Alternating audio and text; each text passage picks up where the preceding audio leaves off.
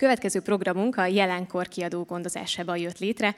Szorongatott Idill, Nemes Nagy Ágnes, Lengyel Balázs és Polc Ellen Mészői Miklós levelezéséből fognak felolvasni. Nemes Nagy Ágnes szerepében Petrik Andrát hallhatják majd, Lengyel Balást Mátyási Bence fogja olvasni, Polc Allent Mészáros Blanka, Mészői Miklóst pedig Dér Zsolt. Jó szórakozást kívánok! Sokat voltunk együtt, és szorosan összetartoztunk. Ez olyan négyes volt, hogy mindenki mindeniket szerette. Ritkaság két házaspárnak ilyen meleg barátsága. Balázsral mi voltunk a szelídek, az engedékenyek, és Ágnes Miklós, a tigrisek, a nemes vadak, akiket mi néha borzadozva néztünk, és próbáltuk szelídíteni, lágyítani kisebb-nagyobb eredménnyel. Persze azért sok-sok szeretet volt bennük. Ebből az időből származik, hogy Ágnessel játékosan csúfolkodni szoktam, idézve egyik gyermekversorát. Jaj, de kedves az oroszlán, szeme sárga, szép borostyán. Ők nálam mind politikusabbak. Én csak asszisztáltam nekik. Ők voltak a nagyok és az okosok. Budapestről Kolozsvárra 1955. november 17-e körül. Kedves és szép Ali és Miklós. Fölösleges mondanom, de azért félreértések elkerülése véget megjegyzem, hogy mindkét jelző a megszólításban mindkét megszólítottra vonatkozik. Vagyis, hogy Ali épp oly szép, mint Miklós, illetve Miklós épp oly kedves, mint Ali. Így azt hiszem, sikerül kiküszöbölni a személyes érzékenységeket, amelyek mi nők, ugyebár tudjuk, főleg férfiakban lakoznak. De azért mi is érzékenyek vagyunk. És ugye szíve mélyéből irigyeltelek benneteket a gyönyörű havas napsütésért, ami még a többé-kevésbé olvashatatlan betűkön is átlátszott. Gyöngyinek, Otliknénak van egy meséje élete legboldogabb pillanatáról, amikor egy dögletes novemberi reggelen nyírkos biciklin ment kenyeret venni 5 kilométerres, egyszerre teljesen abszurd módon kisütött a nap. Ehhez hasonlított a ti második napotok abban a menedékházban. Hogy hol, a sajna nem tudta megállapítani, mert úgy rém lett, mintha beleírtátok volna a levélbe. Igaz, megbocsátathatatlanul olcsó, épp nekem ugrabugrálni olvashatatlan írás körül. Igaz, Ali? A vaj van a fejemen. Egyébként elhatároztam, hogy én is erdőbe vonulok, mint Robin Hood, illetve mészőjék, és eltanulom tőletek a természetjárást és az indiai filozófiát. Szívemig sajgott Miklós hegykélkedése arról, hogy elfelejtette az irodalmat. Bár felejteném én is. Most megint új fent, és ismét Viktor Ügót fordítok. Úgy látszik, nincs más költő a teremtésben, csak ő. Bár mit tagadás, szépeket fordítok, szép kis versikéket, nem is értem, hogy tud az a nagy, vastag ember olyan vékony kis verseket írni. Csupa természet az egész, sziklák, óceán, száműzetés, füvek, hínár, kötszag, és mindez szordínósan, és ez megdöbbentő tudni illik az, hogy ő sem mindig ordít. De természetből azt hiszem, nektek elegetek van. Jöjjön a bűnös város. Balázs valóban megnyitott valami kiállítást. Nagy szamárság volt elvállalni, de hát egyefene. Vért izzadtam, mint féltő feleség. Ismeritek jó a férjem pukkancs természetét, és nem éppen tapintatos megfogalmazásait. Na de semmi vész. Az egész együtt fura volt, jó is, kellemetlen is. Nincs pénzünk, fáj a hasunk, hiányoztok. Viszont minden nap elhatározzuk, hogy új életet kezdünk. Találtam egy alumínium g a gitárra. A régi úgyis rossz. Majd fölszerelem is énekelni fogok. Hangom egyre rosszabb. Balázs sikoltva menekül, ha hallja, és néha elmeregve megjegyzi, ronda kis hangocskád van. A gyerekeim az iskolában, áldásos nevelői hatáson következtében szintén egyre rosszabbak. Épp azért nagyon várunk benneteket. Új energiatartalékokkal. Legyetek szépek és jók továbbra is. Csókollak titeket, mindkettőt ott, ahol szoktam, Hű barátnétok, Ágnes. 1955. november vége Kolozsvárról Budapestre. Kedves Ágnes asszony, kedves Balázs úr, kizárólag az esős időnek köszönhető, hogy otthoni hírekkel megrakott leveletekre válaszolok. Íme. Latortól értesültem, hogy ti is éltek, sőt, Balázs nagyszerű előadásáról is beszámolt Laci. Én már bizony Isten elfelejtettem a tollat forgatni, ezért is írok ceruzával. Henyén, de nyitott szemmel járkelek, s hát ez is valami. Ali e pillanatban becsülettel ír egy bábdarabot, így mégiscsak művelünk valami irodalmat is. Hogy éltek? Regény készül-e? Az enyém bizony nyugszik. Laci levelében bíztató hírt küldött a novellám sorsáról. Vajon igaz-e? Hiszen jól esnék, jól ám, de nagyon mégse hiszek benne. Már is tervezzük januárban vagy februárban visegrádi beutalást. Ti hogy álltok-e téren, vagy most is éppen ott üdültök? Ha a rokoni megszállás alatt volnátok, Balázs menjen csak nyugodtan hozzánk. Remélem a fűtés már megoldódott a műteremben. Szilveszterre otthon leszünk, ha egyéb tervetek nincs, együtt darvadozhatnánk. Üdvés készcsók, öleléssel, Miklós. Miklós előző levelemet is elragadta, mielőtt befejeztem volna. Ez nem baj. Annyiszor írtunk már, és még csak egy képes lapot sem küldtetek. Nem viszek nektek azt, amit gondoltam, és ha mégis viszem, úgy teszek, mintha valami más volna. Csók, ölelés, Ali. Budapestről Kolozsvára 1955. december másodika. Kedves gyerekek! Mikor megértettük Miklós leveléből, hogy a Bucsecsre megy 2400 méterig, csak egymásra néztünk Balázsral, és elsápadtunk a borzalomtól. Annyit menni, fölfelé, két lábon, mint a ruca, és amikor nem is muszáj. Nem, ez nem a mi elpuhult izmainknak való. Megfogadtuk, hogy nem megyünk a Bucsecsre se sehová. Ám bár ha lehetne, Márkánné viszem. Csoda sokat utaztok ti. Le, föl, város, vidék, mindenfelé. Remélem valóban csodákat beszéltek. Nézzétek meg jól azokat a gyönyörű szebeni házakat, meg Kolozsvárt, a házsongárdot, meg hogy milyen ruhadarabokba öltöznek a székelyek. Mi itt mostanában izgatottan, nyűglődve, és mégis valahogy apattan élünk. Balázs valóságos idegbeteg, kiabál, vicsorog, ami újdonság nála. Múltkor bemutatták a Szent Johannát, a sófélét, cipi fordításában. Föl kellett öltözni és elmenni. Ez már magában megrázó volt. Ruha. Reaktiváltam egy tíz éves csipkaruhámat, már rég hugocskámnak adtam, mert neki kell ilyesmi a szereplésekhez. Egész este sírtunk. Cipi is. A színpad olyan furas, olyan régen látunk ilyesmit. Járnak, kelnek hosszú köntösben, beszélnek, kiabálnak, hányák vetik a tagjaikat, s nem is szégyellik. Csak ugyan megrendítő a színház.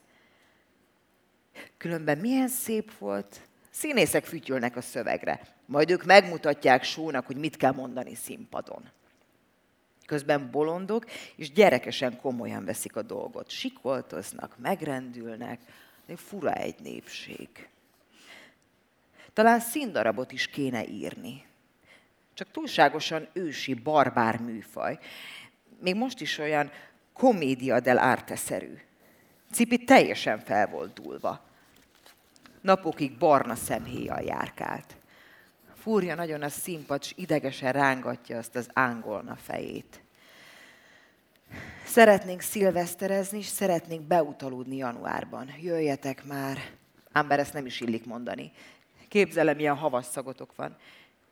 És szép lesz a karácsonyotok. Legyen is. Csók, üdv, Ágnes. 1956, Erdélyi út. Indultunk. Augusztus 20-án este mészőjékkel. Hálókocsi. Sokat nevetgéltünk, keveset aludtunk. Vám, semmi. A románok épp csak levétettek egy bőröndöt, s beletúrtak. A királyhágót, csúcsát elaludtuk, felébredtünk a Sebeskörös völgyében. Szelíd, Dunántúlias táj, csak a szénakazlakat karóra rakják. Ennyi a hegyvidéki. Érkeztünk augusztus 21-én, kedden reggel Kolozsvárra, konflison Aliékhoz. Nincs otthon senki, Szobakonyha, zsúfoltság, ez is kitelepített otthon. Aliék eredeti lakását elvették. Ali narancslikőrt ás elő, ünnepeljük a megérkezést. 23. a csütörtök. Fél hétkor kelünk, átpakolás, nagy bőrönd a portáshoz, ki a vasútra, gyalog persze, mert a busz tekintettel a felvonulásra nem jár. Na, különben is az autóbuszok. Nálunk Európa van ehhez képest. Mészőik óriás csomaggal várnak, s irigyen nézik a kis celeculánkat. Baksissal első osztály. A büfében se kávé, alig van kávé, mikor kilója olyan olcsó, se tea, se tej, csak bor méreg drágán. Álmosak vagyunk, de vihorászunk. A férfiak menetrendeznek. Nagy tudomány. Galota Szent Király. Egy beépült zentelkével. Szembetűnően szép házak, kő alapon fából, magasak, módosak. Mészőik ott alusznak, kalotaszegi szoba, mennyezetes ágy. A bivajok gyönyörűek. Balást azonnal lázba ejtik. Másnap reggel egy kis bivajborjúval cicázik az udvaron, Miklóssal egyetemben. Rögtön látszik, hogy hasonlítanak. Balázs neve e perctől Bivolica. Mészői más. Ott álltam Mészői Miklóssal 1956. november 1-én vagy 2-án a műterem lakásuk nagy nyitott ablakában, és együtt figyeltük az utcát. Alattunk odalent a Városmajor utcában lőttek. Nem szeretem, ha lőnek. Különösen nem, ha rám. Vannak erről élményeim, háborúból hozottak és 56-osok. Ennek még semmi köze Mésző Miklóshoz. Annak viszont már van, hogy 1956. október 30-án elindultunk együtt Miklóssal, Ellennel, Ágnessel és Jékeli Zoltánnal, hogy begyalogoljunk az Írószövetségbe. Közlekedés nem volt. A Moszkva téren, a felette átívelő Várfok utcában tömeg, majd az utca végén kis barikád. Aféle utcai padokból összetákolt dolog nevetséges. Amint az utcát elálló sokadalomhoz értünk, közeledik feléje egy mentőautó.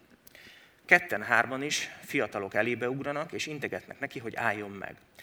És akkor a mentőautóból egy géppisztoly sorozat rájuk és ránk, akik lentebb álltunk, szélén a tömegnek. Mésző is, magam is ledobtuk magunkat a füves rézsűre. Az asszonyok és Jékeli állva maradtak. Ellent lerántotta Miklós, én Ágnest.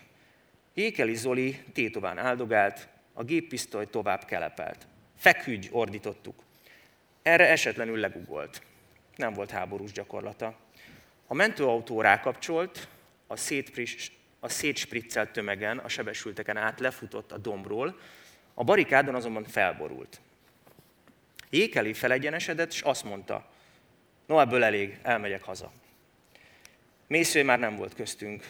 Mint egy vadász ebb, még négy kézláb kivágott, majd kiegyenesedve futott a vágányok között a téren, az autóból kikászálódott menekülő ávósok után.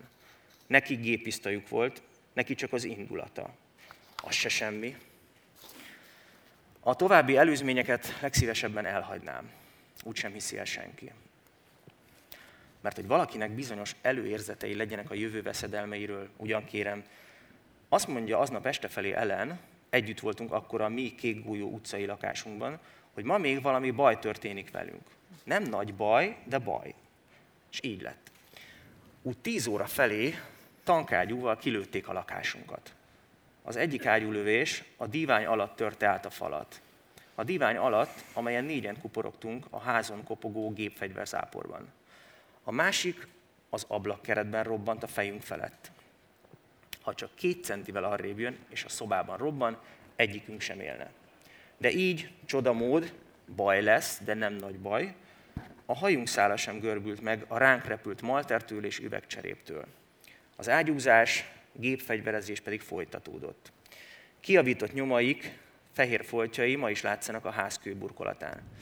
Mondom, nem szeretem, ha rám lőnek. De mésző más, másképp van ezzel. Mindig is sejtettem a prózához, miként a lírához, talán az eszéhez is, az egyéniség teljes bevetése kell.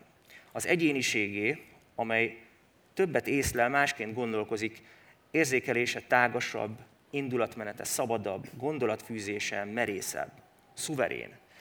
Ilyesféle árszpolitika irányítja, mint ahogyan mondja is Mészői, használjuk ki helyzetünk hátrányait. Hát ő alaposan kihasználta, prózánkban keresztutat jelölő, duzzadva feszülő gazdag életművével, valami olyannal, ami az olvasót folyamatosan megüti. Mészői művészetében ő vesz célkeresztbe bennünket, mert olyan a világ, amilyen, meg olyanok vagyunk, amilyenek. Félek a szemétől. Legkivált a vesékbelátó, természetünket leleplező, kemény, éles írói látásmódja mélységétől. Attól, amit s ahogyan rólunk mesél. Szigligetről Budapestre 1957. április 26-a. Ágneském, már írtam egy levelet, aztán úgy döntöttünk Miklóssal, hogy ne menjen el. Itt most nagyon kellemes. Talán tizen sem vagyunk az egész házban. Nap, virágok, stb. ismered. Nagyon szép. Csönd, nyugalom, nincs nagy közösségi élet. Azt hiszem, helyes volna, jó volna, ha lejönnél. Saját egészségi és lelki szempontból. Azon kívül eddig is csak aggodalommal néztem Balázsral való kapcsolatod alakulását, de most talán még inkább. Egyszer, ha megengeded, ez marhaság, hiszen tudom, hogy akarod is. El kell mondanom egy pár dolgot, amikért aztán valószínűleg haragudni fogsz. De nem lenne az lelki, lelkiismeretes, ha nem tenném meg. Semmi konkrét Balázsral kapcsolatban. Rólad van szó. A te magatartásodról vele szemben. Itt volna alkalom nyugodt beszélgetésre. A tervezzük. Olaszország, Lengyelország, Tokaj. Szeretném, ha ismét együtt lehetnétek, úgy, hogy mindkettőtöknek jó legyen. Milyen jó lenne az nekünk is? Persze, az még a vállásnál is nehezebb. Ölel, csókol, Ali.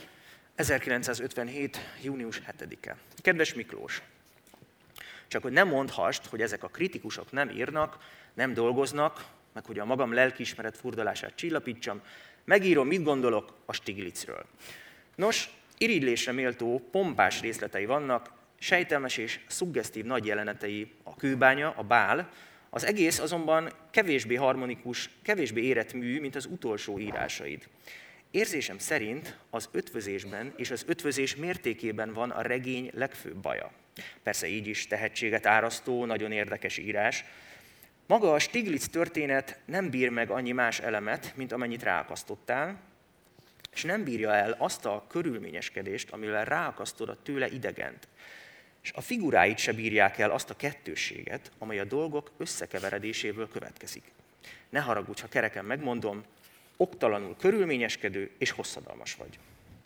Hogy egy kártyás hasonlattal éljek, nem tudsz csendes ultit csinálni, mindig elsőre bemondod, és aztán még meg is tárgyalod a pártit az olvasóval.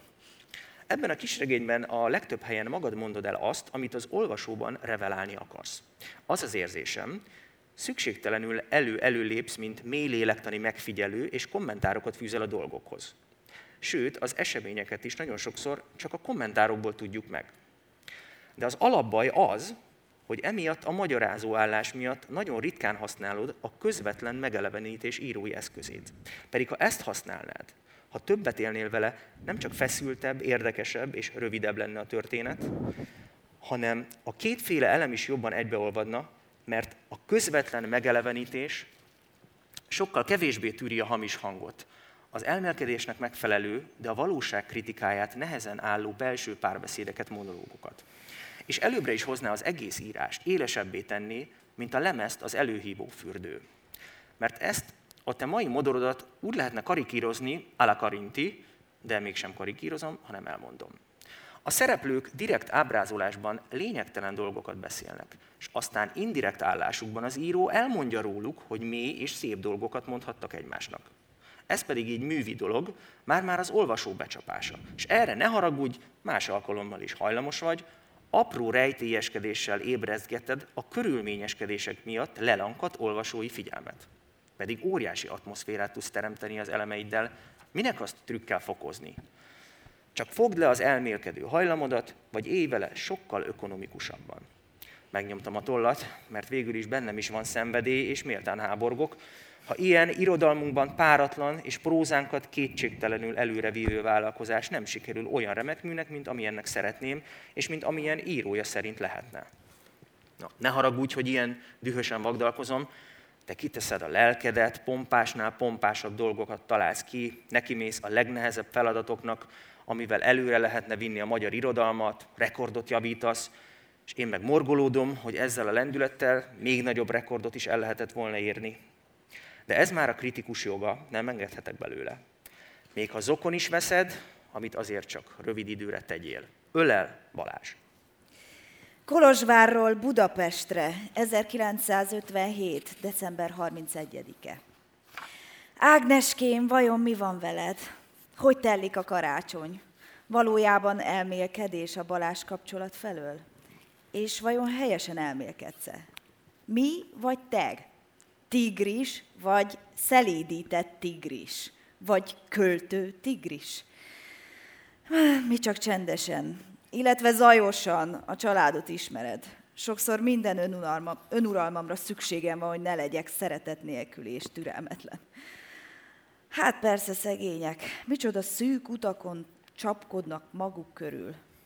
Minden beavatkozás reménytelen, de az is lehet, hogy pessimista vagyok. Lehet, hogy általában pessimista vagyok. Szigliget a világ egyetlen csendes és problémamentes helye. A nyár, mikor itt voltunk, melegebb, kellemesebb volt.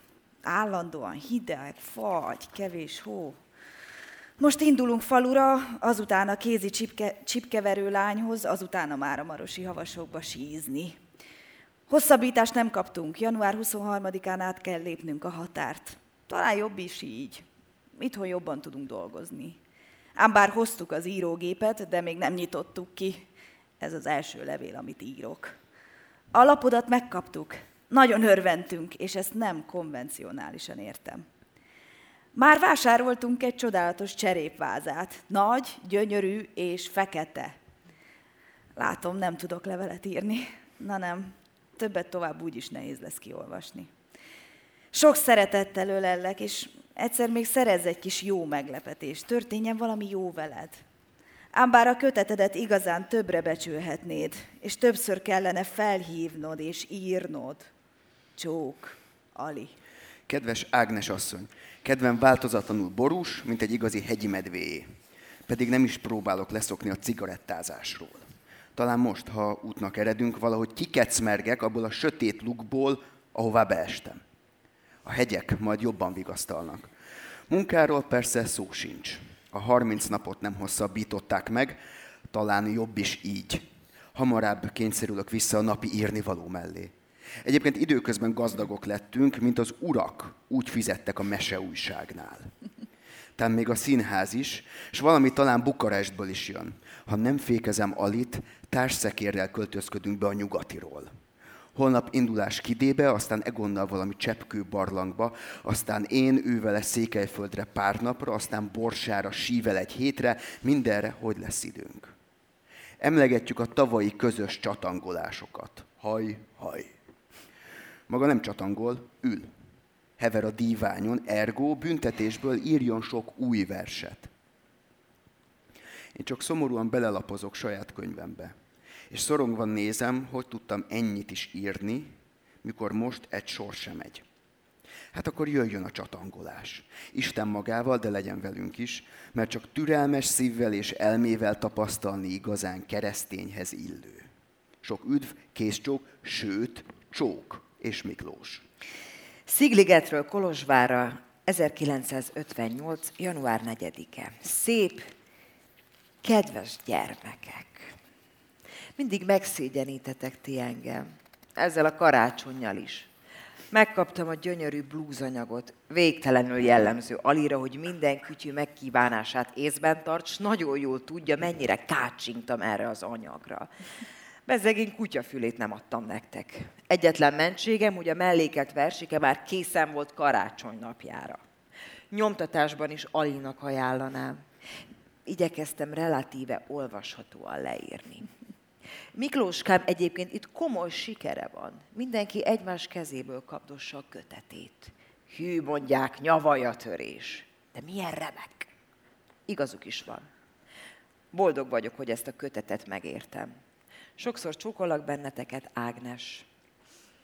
Kolozsvárról Budapestre 1958. január 25-e. Kedves Ágnes, Irgalom, Balázs is, neki is csak ugyanazokról írnék.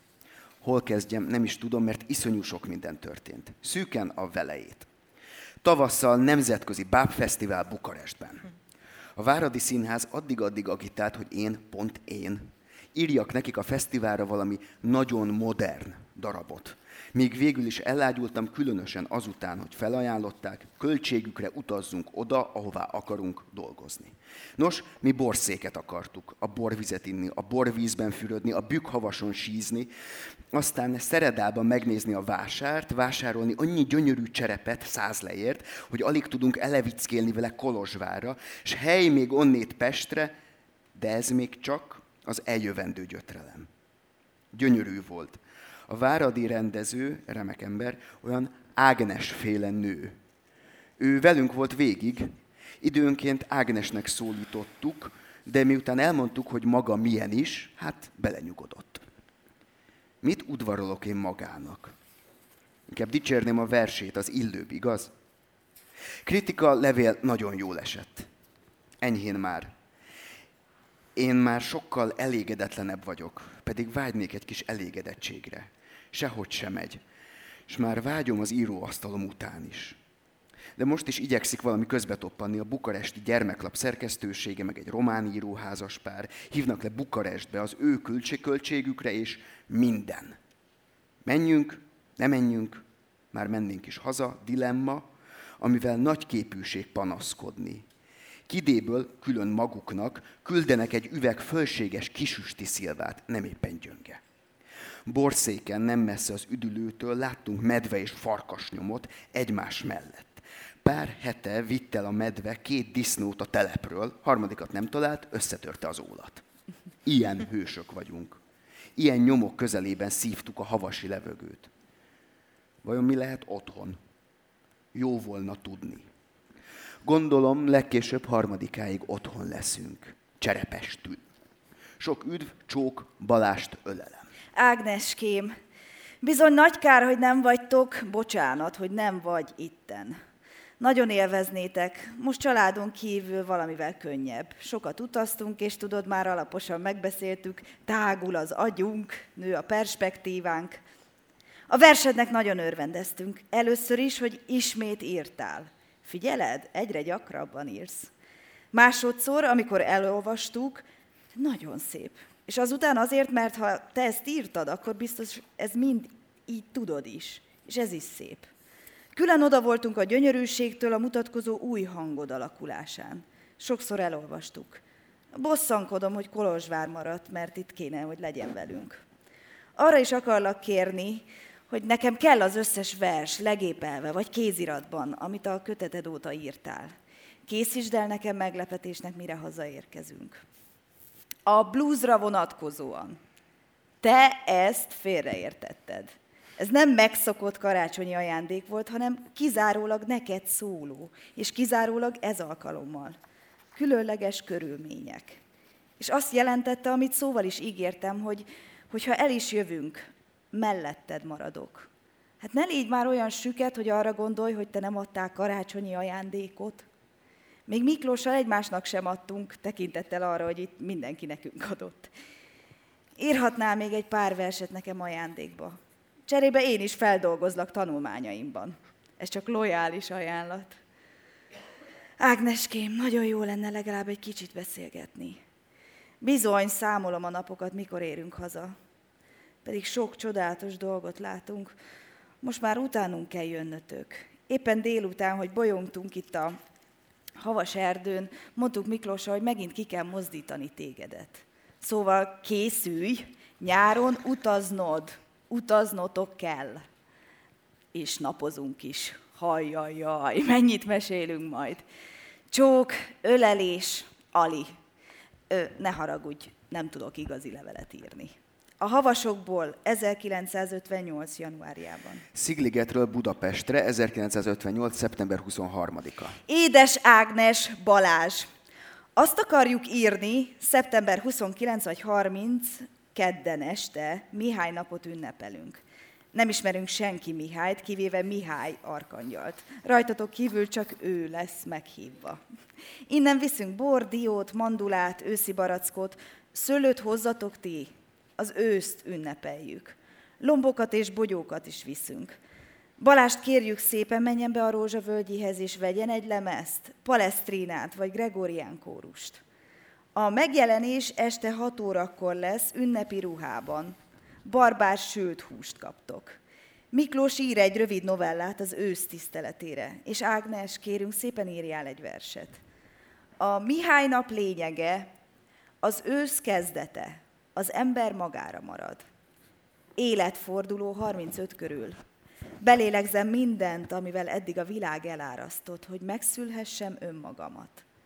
Ez az erő ünnepe, az én ünnepe, az Úr felé fordulás ünnepe. Le kell győznie a halált a léleknek. Ez a teljesség ünnepe. Ágnes, attól függetlenül, hogy itt mit kapirgáltam, azt ír a versben, amit tetszik, hiszen azért költő, hogy tudja azt, amit más valahonnan tanul.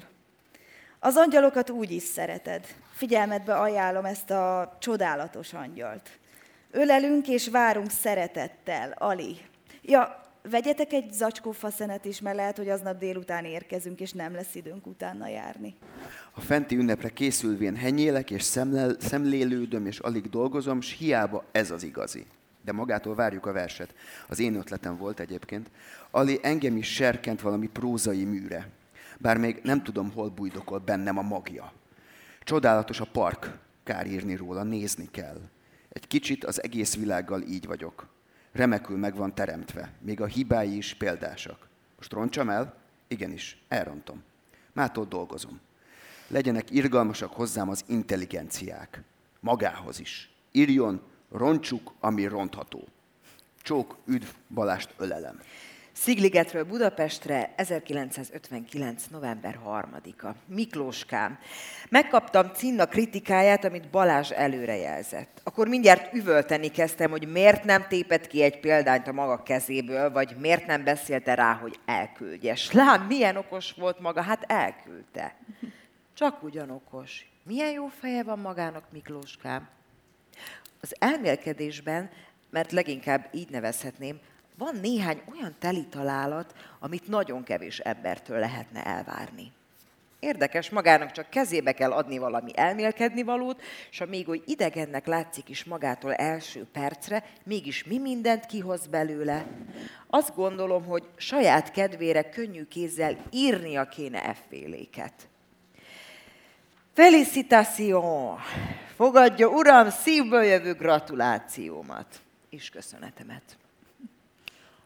Ali nevű nejéről rosszakat hallottam, hogy agyon dolgozza magát is fáradt. Szegény, szép kicsike, ugye kicsike vagy, vigyázz magadra.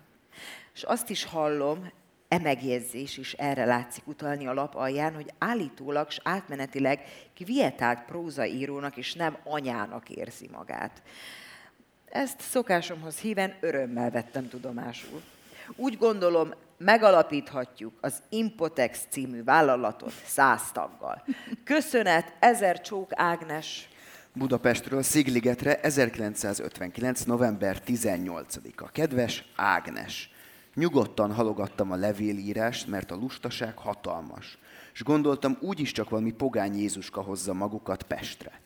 Most aztán mondják az angyalok, a drágák, hogy hétvégén érkeznek de azért megírom még, hogy nyomósabb legyen, örülök, hogy tetszett a recenzió. Persze, negyed annyira se jó, mint amennyire udvariasan hiszi. Ami kimarad belőle, talán azzal igen. Biztos igaza van mindenben, amit kifogásol. Hát értek én hozzá? Ami a gondolkozásom veszélyét illeti, azzal magam is tisztában vagyok, és gondoskodom, és gondosan őrködöm is, hogy megmaradjanak. Tréfa, de azért igaz is. Ha írnék effélét még, milyen kedvesen szólt ki magából a hajdani szerkesztő, hogy írjak. Gondolom, azokat se tudnám máshová lehorgonyoztatni, mint a ma veszélyes pontjaimra. Az Impotex vonzó vállalat. És maga írte, dolgozott-e? Regenerálódásom emlékére átrendeztem a lakást. Nem fognak ráismerni. És szereztem egy olajkájhát, ami különben nincs. Vége a vacogásnak. Ali jól, dolgozik, a mamák már csak vele akarják a gyerekeiket gyógyítatni. Az ismerősöknek sorba mind üdv és ölelés, maguknak külön Miklós. Budapestről Szigligetre 1960. január 21-e. Kedves, szép cicukák, hát megérkeztünk. Nem is írtunk, csak kötelező helyekre, mert nagyon nyomottak voltunk. Majdnem visszafordultunk, olyan szörnyű volt. Hiányoztok és utálatosak vagytok, hogy mindig utaztok. Na majd mi is elvonulunk a kicsi házba a hegyek közé. Meglátjátok, majd sírni fogtok. Mi csak csendesen, sokat dolgozom. De szép, leköti az időmet és energiákat.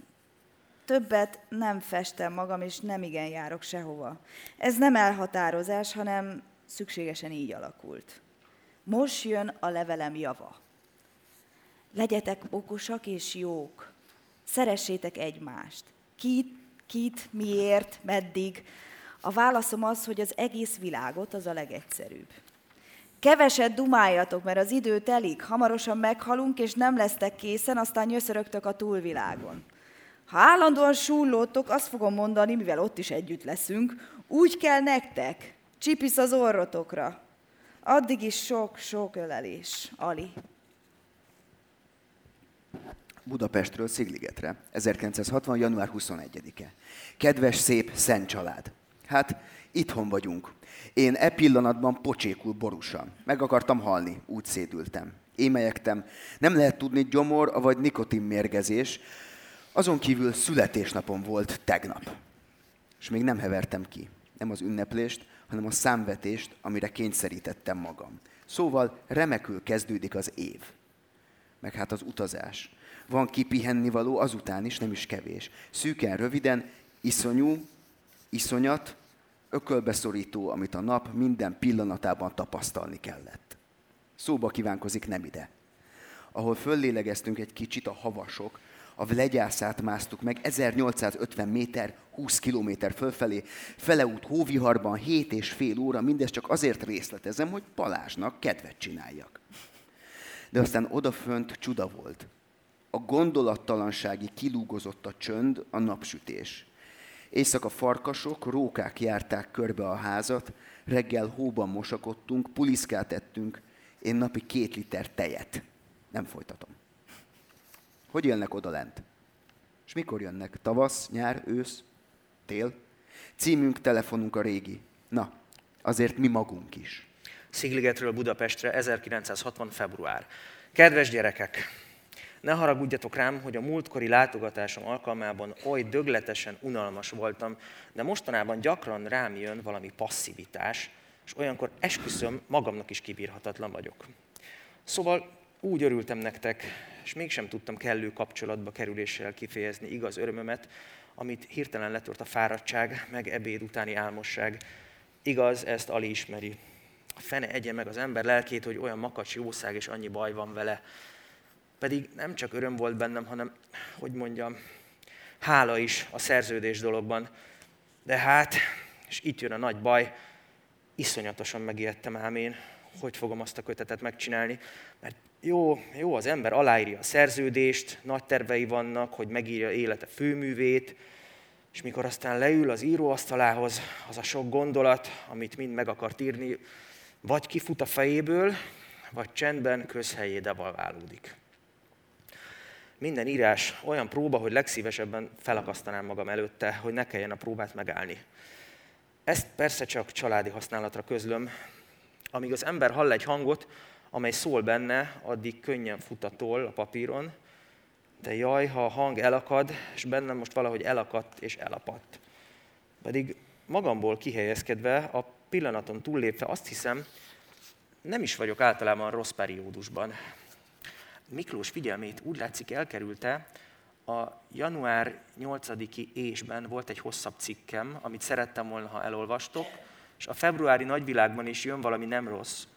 De a kötet, pedig kiráncigálom én magam, ki én ebből a passzivitásból, ha kell a hajamnál fogva is, pedig már ritkul, spórolni kell minden szálával. Na erről ennyit. Szeretettel ölel mindkettőtöket Balázs. Szigligetről Budapestre 1960. február. Szép kislányok és kisfiúk, mindent tudok rólatok, nem is annyira vérpesdítő leveletekből, mint inkább Balázs részletes és epikusan széles elbeszéléséből. Nem mondom el, amit ilyenkor szoktam Ali írásairól. Minden esetre úgy vettem ki, hogy buzdító szavakat intézett a szigligeti körül, körülnitményhez. Utazásotokról majd még beszélünk. A hóban mosakodás és a gyalogtúra részleteket borzadó nosztalgiával olvastam. Ez a férfiasan nyers élet lenyűgöz. Inkább papíron, mint natúrban. Mert különben kövér vagyok, és álmatag, mint egy nagy darab sajt de azért ügyesen gördülő kerek sajt, amelyik villámszerűen hengergődzik a folyosón, szküllák és sarübdiszek között. Hogy itt mennyi a női lelki élet, az az igazi érzékiség. Komolyan meggondolom, hogy menjek-e vécére, mert az gátfutás. Egyébként Dénes Zsukának igen jó történetei vannak, képzeljétek.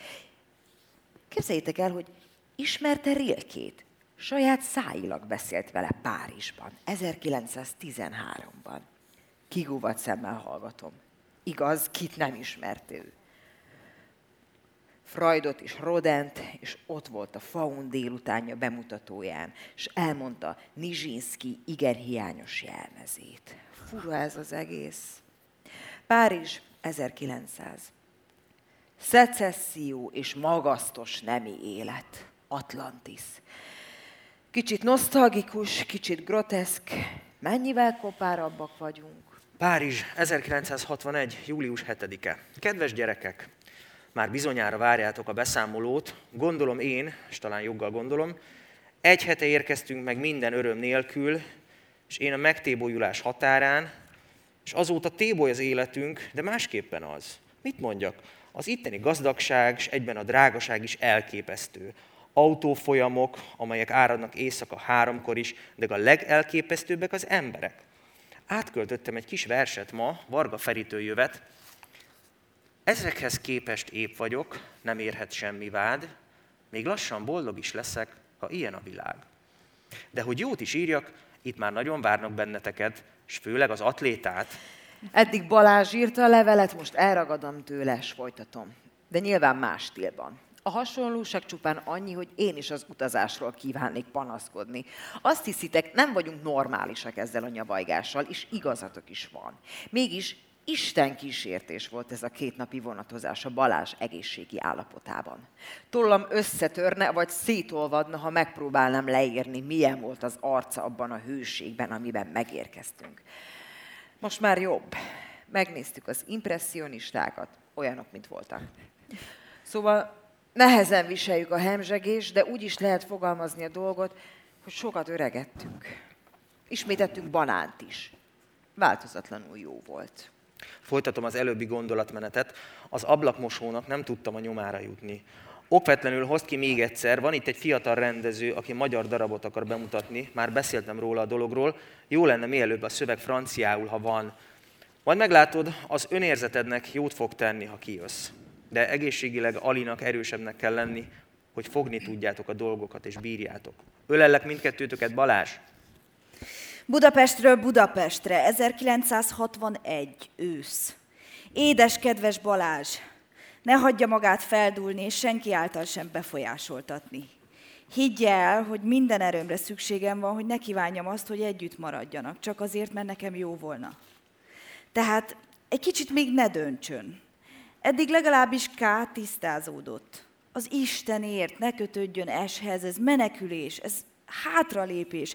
Ez a munkájának és nívójának elengedése. Ágnes megalázása. Egy kicsit szedje össze magát idegileg, azután döntsön. Ehhez költözön át hozzánk, csak egy-két hétre, csak átgondolni a dolgokat. Senkinek sem mondani, hogy miért. Azért, hogy nyugodtabban mérje az Ágneshez való kötődését is. Először is. Nem ebben a percben kell dönteni, előbb össze kell szednie magát. Kettő. Ha Ágnessel marad, élhető formát kell előbb kikínlódni, kiharcolni. Három.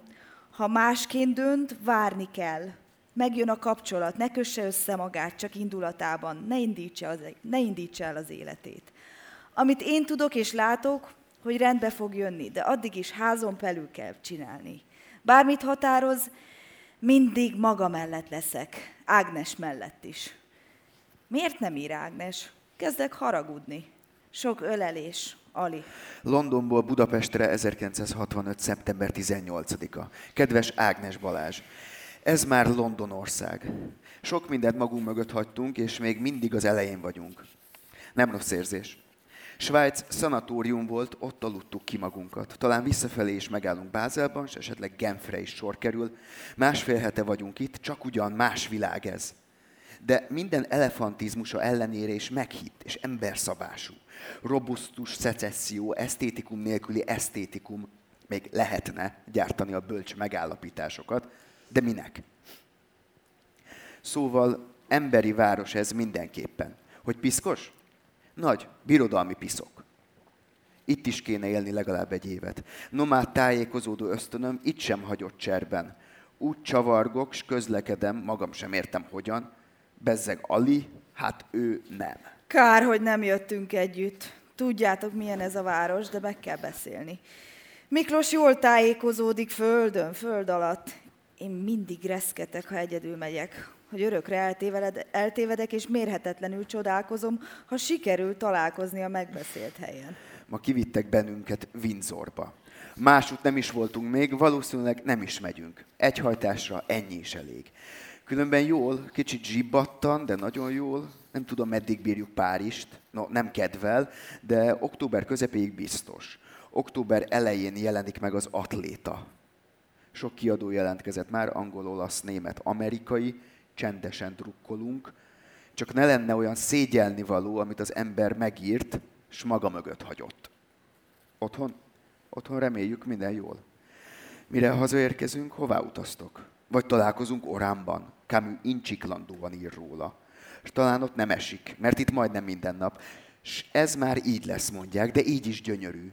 Viszlátik sok üdv, ölelés, Miklós. Párizs, 1965. október 9-e. Édes Ágnes Balázs, majd egy hónapot maradtunk Londonban. Maguk, magunk se hittük, hogy így lesz.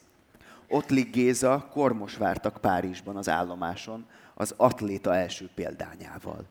Fura, jó érzés volt kézbe venni.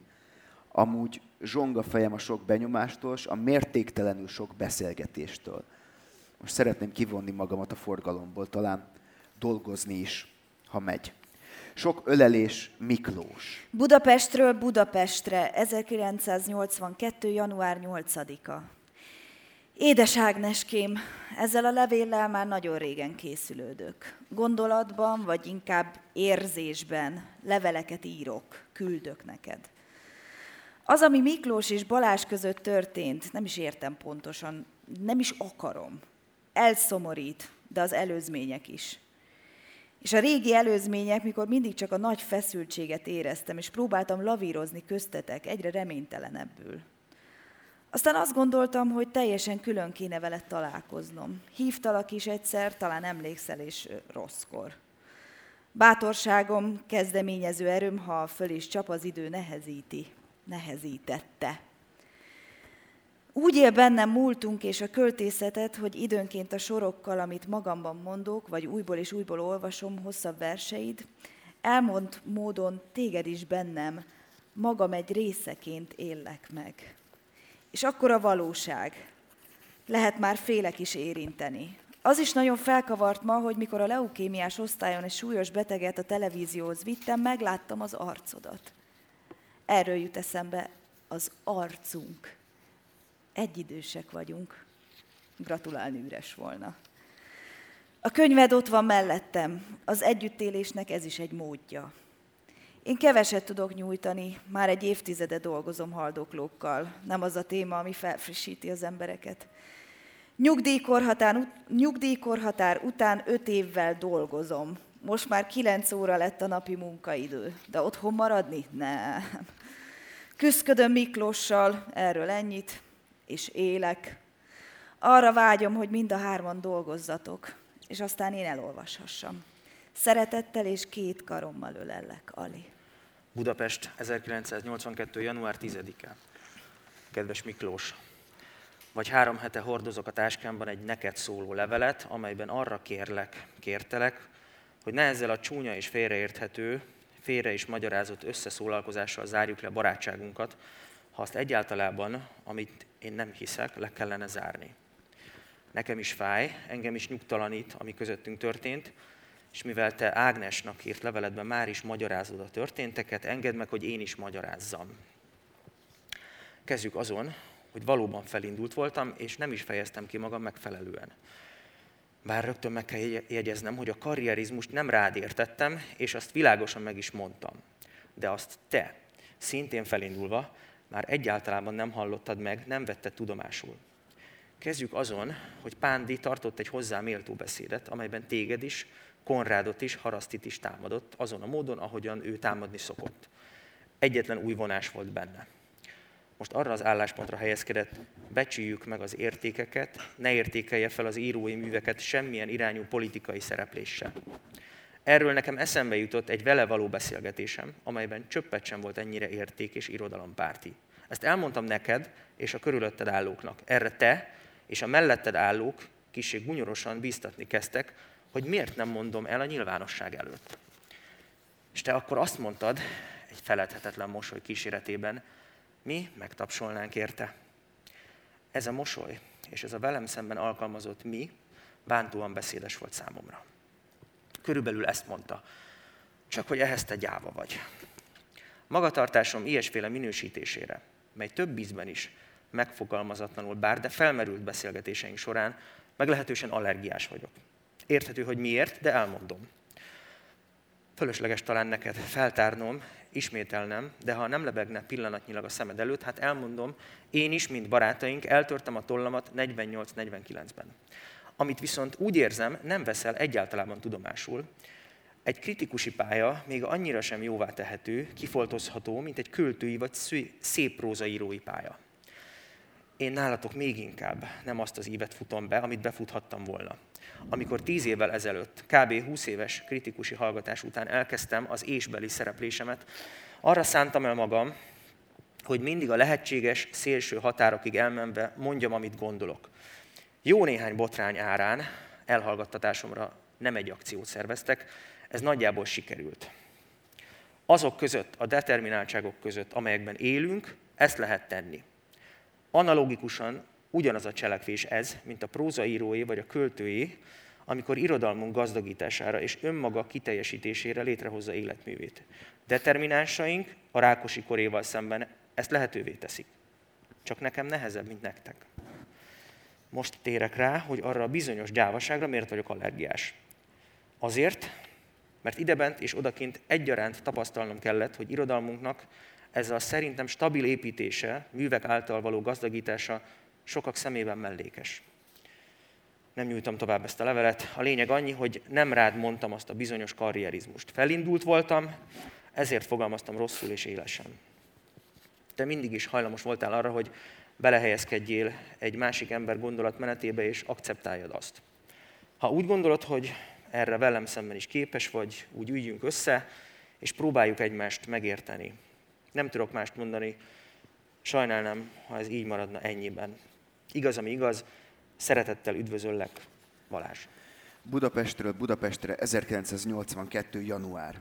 Kedves Balázs, nem voltam itthon, meg kórházban is, így késve. Már a leveled szemantikai auftaktja figyelmeztet, hogy szokatlan dolog az ilyen gumit húzni. A legkevésbé sem már is magyarázkodtam Ágnesnek, ugyan minek és miért én. Az írószövetségben ő hozta elő pár szóval, arra válaszoltam néki. De ha már az alapmondatra nézve másképp akar fogni az emlékezeted, mit kellene, és lehetne még tisztázni? Az én emlékezetem valami ártalom, magnó hűségű.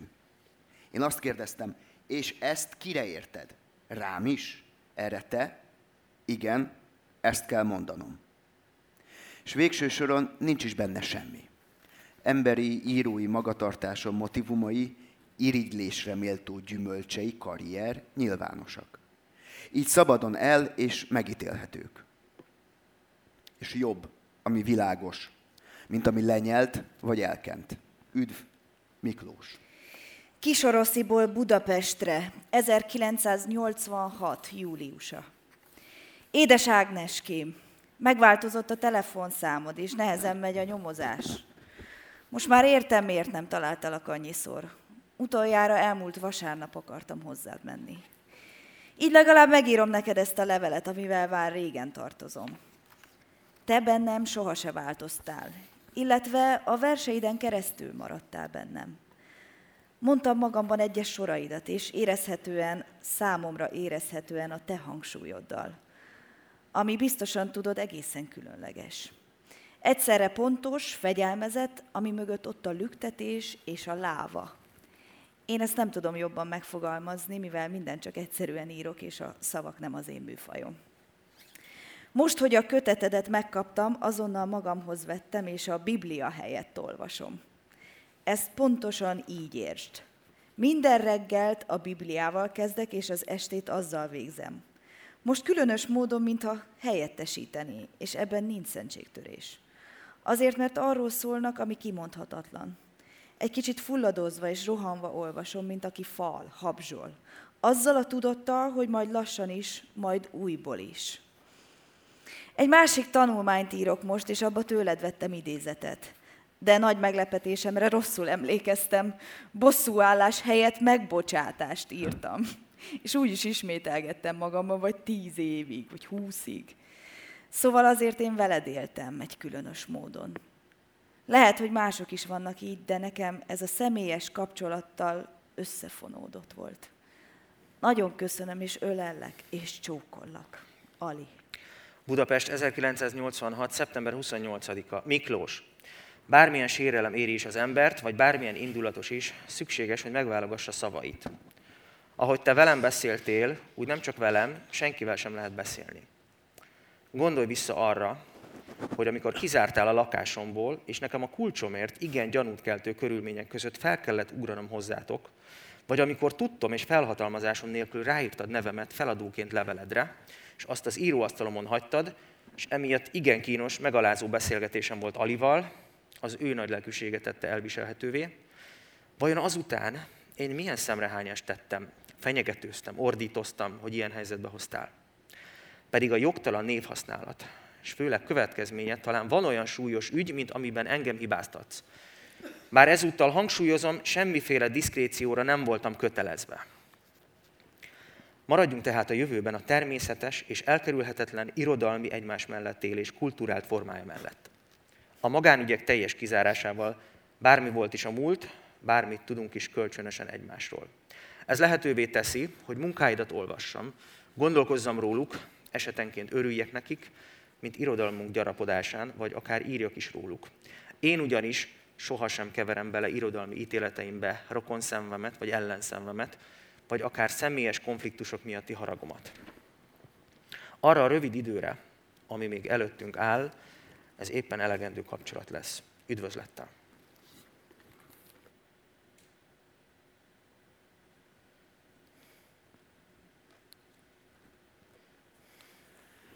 Sunt lacrimae rerum. Nemes Nagy Ágnesnek. A tárgyak mindig nagyon erősen hatottak rám. Csendjük és a mozdulatlanságuk. Az a holdpontig rugaszkodó önmegvalósulás, amit formaként ismerünk fel bennük. És ami úgy állítja meg az időt, hogy egyúttal ki is lép belőle.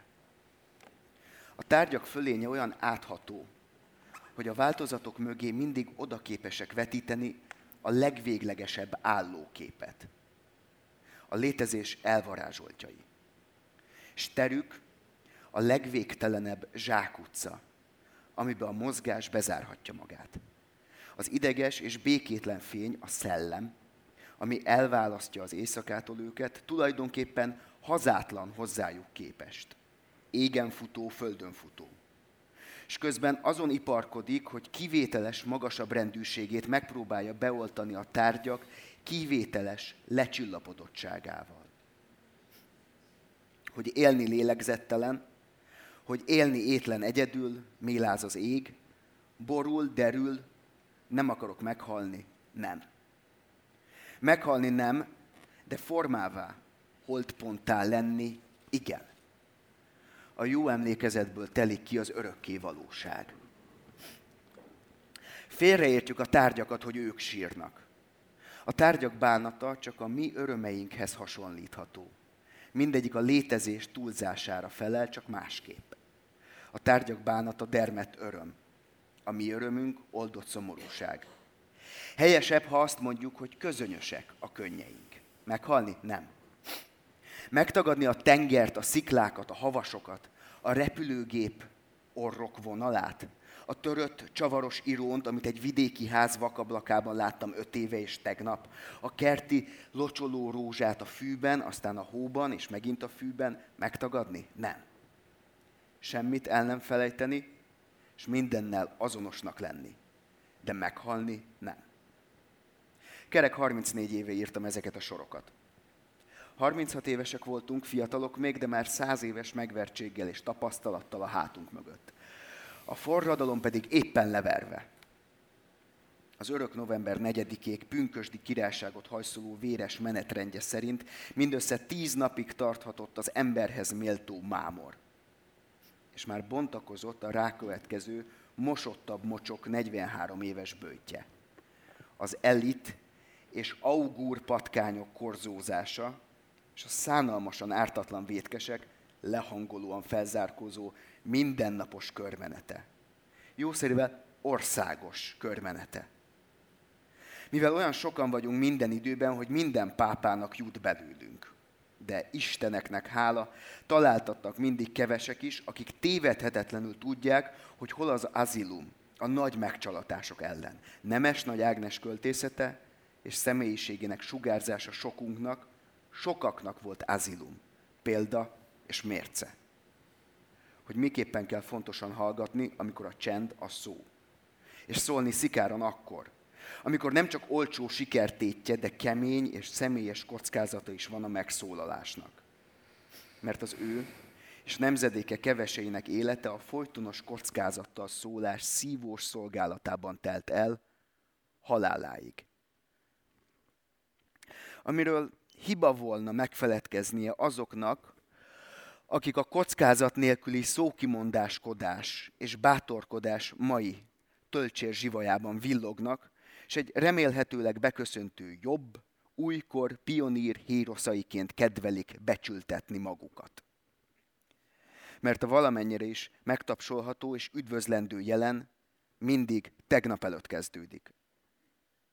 Nemes Nagy Ágnes megvalósított és engesztelhetetlenül következetes stílusa, példája és mércéje nem síkföldi teljesítmény. A szellem és etosz kivételes felmagasodása. A létfilozófia és a fogható világ mágiájának esendően szerelmes hitvallása. Az alábbi kis írást az ő száraz villám költészetet csiholta ki belőlem annak idején. Nem szavakat, sokkal szerényebben a szavak csendjét szeretném oda tenni a sírjára. Öreg barátsággal. A hajdani kis írás ennyi. Aztán 34 év, volt közben história, nem akármilyen. Volt egy nemzedék megtipratása, alkotó éveik megcsonkítása, kirablása, az azilum, a példa és a mérce mégis sértetlen. És ez a vigasz ne essék szó búcsúról.